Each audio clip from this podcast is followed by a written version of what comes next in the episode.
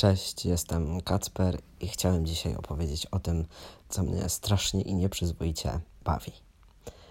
Otóż około rok temu, zaraz po Paradzie Równości w maju w Krakowie, napisałem pierwszego bardziej aktywistycznego posta na swój Instagram. Wcześniej publikowałem jakieś takie pseudogówno, yy, które nie miało żadnego znaczenia, a wtedy jakoś poczułem taką potrzebę yy, wypowiadania się na tematy, na które się znam, mniej lub bardziej.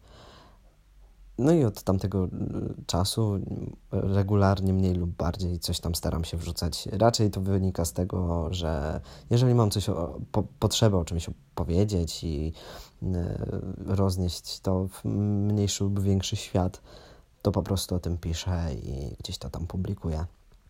No i przez cały rok strasznie czekałem na hejtowe komentarze. Na zasadzie czekałem, naprawdę czekałem. Kiedy ktoś mi zwrócił uwagę, że stary to nie tak, albo że yy, co ty pierdolisz w ogóle. No i jakby się nie doczekałem. Ale jakby mój Instagram też raczej trafiał albo do osób samych transpłciowych, albo do jakichś starszych e, ludzi, czy znajomych, y, moich własnych znajomych, więc no to było takie grono odbiorców, które raczej chętnie słucha i się uczy e, i dopytuje, niż ma ochotę mi mówić, że wymyśliłem sobie swoją płeć.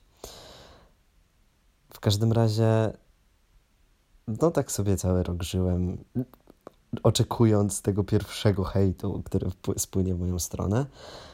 Mm, oczywiście jakby mam do tego takie podejście, że mam to w dupie, tak, jeżeli mi ktoś powie coś w internecie, co jest kompletnie niezgodne z prawdą i mm, no nie ma sensu w ogóle i nie wpływa w żaden sposób na moje życie, to no cóż, jakby to powiedzieć, leję na to ciepłym moczem. E, jedyne, jedyne osoby, które mogą mnie faktycznie e, zranić, to, to raczej moja własna rodzina a komentarze, które się gdzieś tam, jeżeli w ogóle pojawiały, to, to były, była to bardziej konstruktywna krytyka lub chęć do powiedzenia czegoś do danego tematu. W każdym razie przyszedł koronawirus i Kacper założył TikToka. Mhm, Kacper założył TikToka. I to był genialny pomysł. Genialny, bo w tym świecie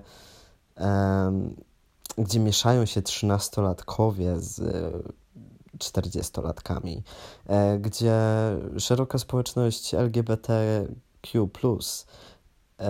przedstawia i śmieje się i, i pokazuje, jaki ten świat jest piękny i kolorowy. Miesza się z homofobami i transfobami, albo ludzi, ludźmi, którzy nie mieli z tym nigdy w życiu do czynienia. Mm, no i jako, że ja gdzieś tam też wpadłem na zajebisty pomysł, że ej, no zrobię sobie filmik i dorzucę, e, no to zaczęły się pojawiać hejty. I to jest niesamowite wysypisko, po prostu złoto, złoto. To jest coś, co mnie inspiruje do e, pisania. Ja przed kwarantanną już miałem taki moment, że hmm, no jakby już nie mam za bardzo o czym mówić, już właściwie to zacząłem testosteron, już e, jakby moje życie się po prostu układa i e, będzie sobie takie po prostu, jak zawsze miało być. A tu się okazuje, że chuja. O Jezus, przepraszam, strasznie dzisiaj przeklinam, ale chyba mam taki dzień. um, W każdym razie. No i w tych komentarzach pojawiają się no, od różnych osób. Zazwyczaj te osoby nie mają na przykład e, nawet swojego zdjęcia na profilowym, e, a nick to jest user e, x240. E, więc e, no jakby tym bardziej po to po mnie spływa. Jeżeli ktoś nie ma mi odwagi powiedzieć czegoś prosto w twarz, podpisując się pod tym swoim nazwiskiem, to znaczy, że chyba nie do końca w to wierzy. W każdym razie chciałbym przytoczyć tu kilka, ponieważ yy, mam nadzieję, że zrozumiecie, czego, co, mnie, co mnie tak naprawdę w tym wszystkim bawi. Bo jakby pisanie hejt, hejtowych komentarzy yy, i obrażanie kogoś w internecie jest paskudną rzeczą. E, tak jak mówię, po mnie to spływa, ale po, po moim znajomym też może spłynie, ale trzy osoby dalej ktoś może się naprawdę poczuć źle i może zmienić to sposób czyjegoś myślenia. Szczególnie, że jeżeli taki komentarz trafia do osoby transpłciowej, która dopiero siebie odkrywa i nie potrafi się zrozumieć i zaakceptować, to niektóre teksty, jeżeli do niej trafią, mogą wywołać silną depresję. Zdecydowanie. Także y, absolutnie ich nie popieram, aczkolwiek już wam tłumaczę, dlaczego mnie to skurwysyńsko bawi. Otóż um, w tych wszystkich próbowa- próbach wytłumaczenia mi, że się mylę, e, powoływania się na logiczne argumenty, jest mnóstwo zaprzeczeń samemu sobie. Przykładowo, pierwszy z brzegu. Mm, ty nie możesz być mężczyzną, bo płcie są dwie, mężczyzna i kobieta. Mhm. Są. Jakby jestem mężczyzną. Jakby pomijając to, że chodzi o to, wie, wiecie, jakby nie podoba mi się to, że ten komentarz był tak napisany, ponieważ y, są osoby, istnieją osoby niebinarne, y, agender i całe to spektrum transpłciowości E, jest, ale mi chodzi tylko i wyłącznie o to, że to było odwołanie się do mnie i powiedzenie mi, że ja nie mogę być mężczyzną, bo mogę być albo mężczyzną, albo kobietą. Okej, okay. so e, no, jeżeli mężczyzną nie mogę być, bo mężczyzn, jest tylko mężczyzna i kobieta, to kobietą też nie mogę być, bo kobieta i mężczyzna jakby są tylko kobieta i mężczyzna, więc nie mogę być ani kobietą, ani mężczyzną, tak? Dobrze rozumiem? Ehm, kolejna rzecz. Um, już chwilkę sobie muszę teraz przypomnieć, bo to oczywiście z głowy, bo dlaczego Kacper miałby zapisać wszystko na kartce, żeby mieć, e, mieć ściągawkę? Nie, no zapamię zapamiętam. Um, kolejny komentarz to, że kim się rodzisz, tym jesteś. Jakby, okej okay, girl, jakby powtarzam cały czas, w kółko. Ja się urodziłem chłopcem, zawsze byłem chłopcem. E, nie byłem nikim innym. Udawałem dziewczynkę, ale byłem chłopcem cały czas. Wychowywałem się i byłem wychowywany jako dziewczynka w społeczeństwie. Miałem przypisaną płeć żeńską, ale ja zawsze byłem chłopcem. I jakby, wiecie, to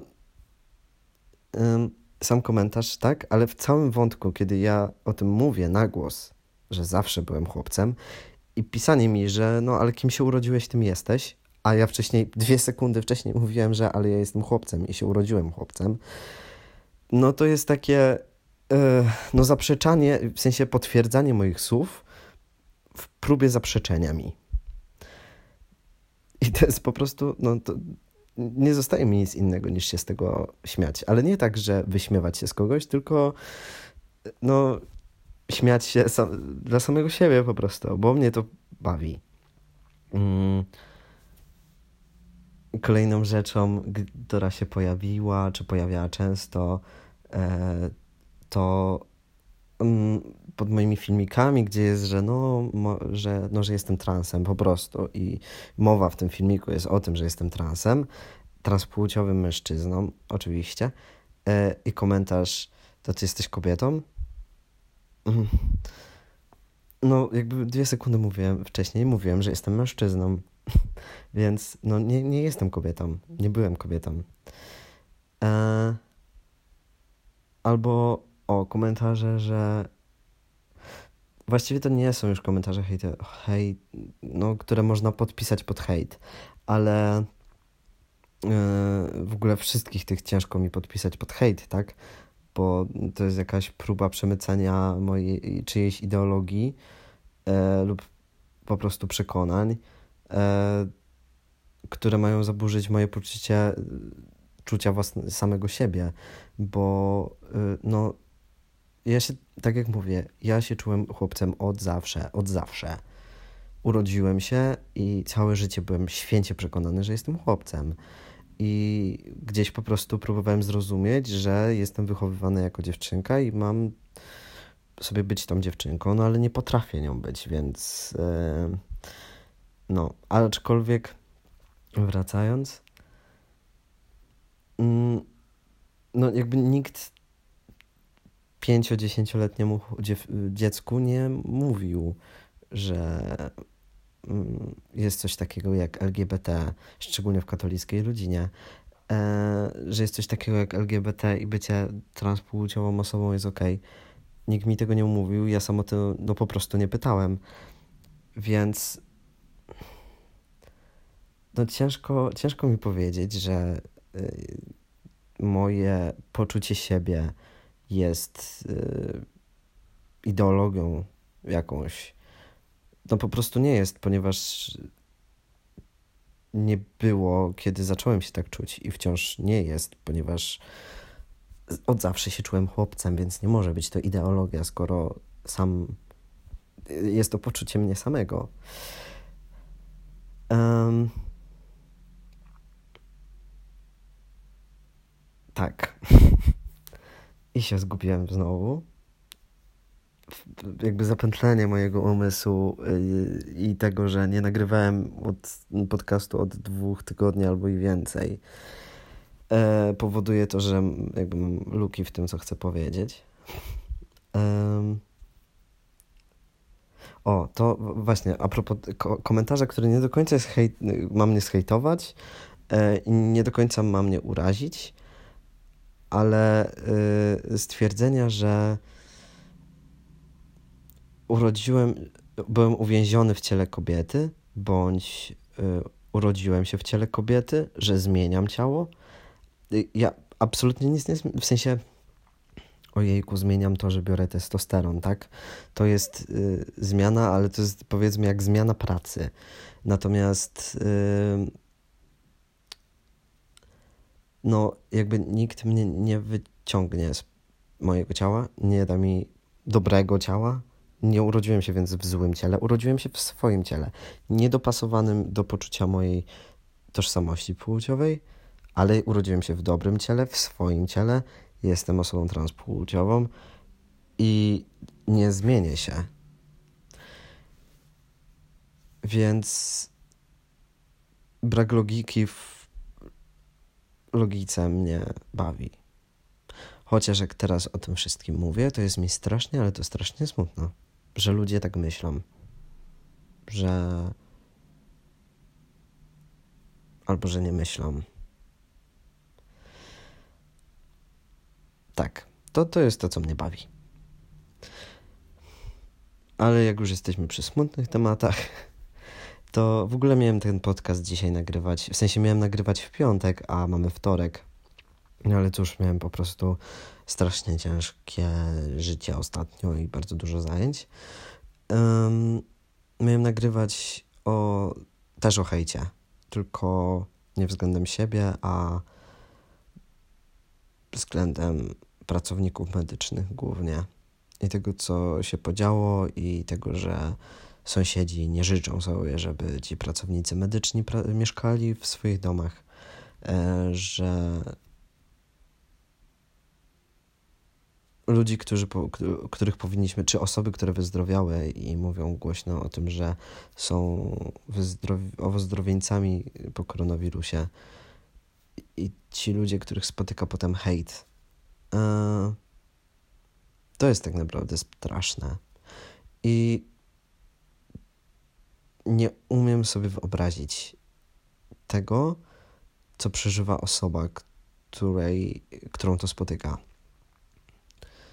Bo pracownik medyczny, który ratuje innych ludzi w tej sytuacji, no powinien, wydawało mi się, że powinien być bohaterem w pewien sposób. Albo nie w pewien sposób, po prostu, że jest bohaterem. E, nawet pani sprzątająca w takim szpitalu. A tu się okazuje, że o, z całej nienawiści, którą mieliśmy do mm, Chińczyków za to, że tam przynieśli tego koronawirusa, później do Włochów, bo przecież to z Włoch został przywle- przywle- rozwleczony po całej Europie, teoretycznie oczywiście, bo w praktyce. Yy, z tych badań to wynika, że właściwie większość, może nie większość, ale część osób to już ma przeciwciała po prostu, bo przeszły, przeszły tę chorobę e, w styczniu, kiedy nie było w Polsce o tym mowy jeszcze. Mm, a kiedy, kiedy panoszyła się tu w cudzysłowie grypa. E, więc z całej tej nienawiści, którą mieliśmy do innych krajów, teraz nagle mamy do pielęgniarek, lekarzy, pań sprzątających, ozdrowieńców, którzy nie są niczemu winni, tak? E, to znaczy, być może, że jest, są tacy, którzy e, są winni temu, że się zarazili, e, ale no raczej nie wydaje mi się, żeby ktokolwiek faktycznie się o to prosił. No i jeszcze y, jakby przejrzałem parę artykułów, parę filmików właśnie o, o tych ozdrowieńcach, czy no, roz, rozlało się to troszkę po internecie. Takie informacje, właśnie te wszystkie kartki, które, które, które sąsiedzi pisali do swoich sąsiadów, lekarzy czy innych pracowników e, szpitali. I przestałem wchodzić na Facebooka, żeby tego nie widzieć, bo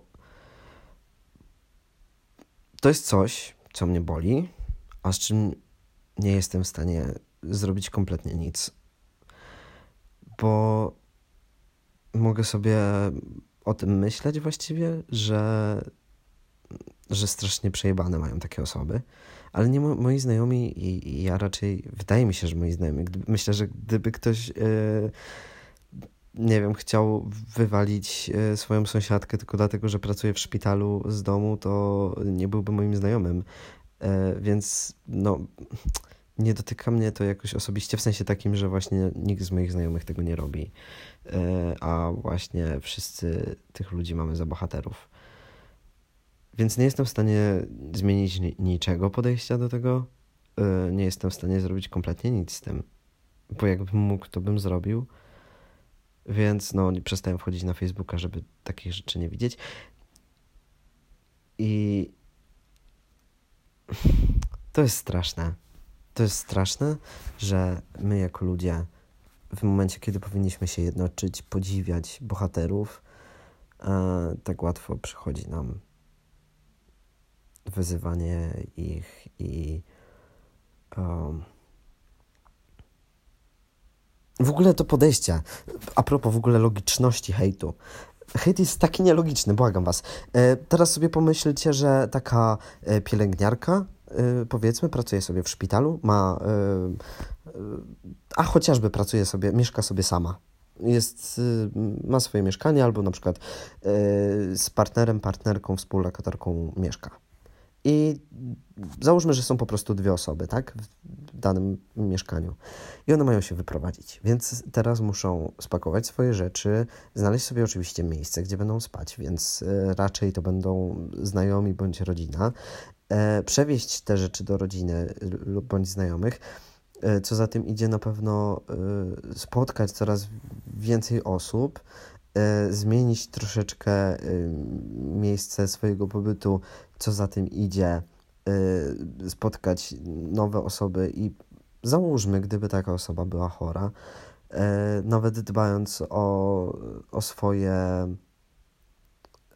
jakby dbając y, o to, żeby nikogo nie zarazić, tak, czyli to zachowując dwa metry odstępu, chodząc w sranie w banie, to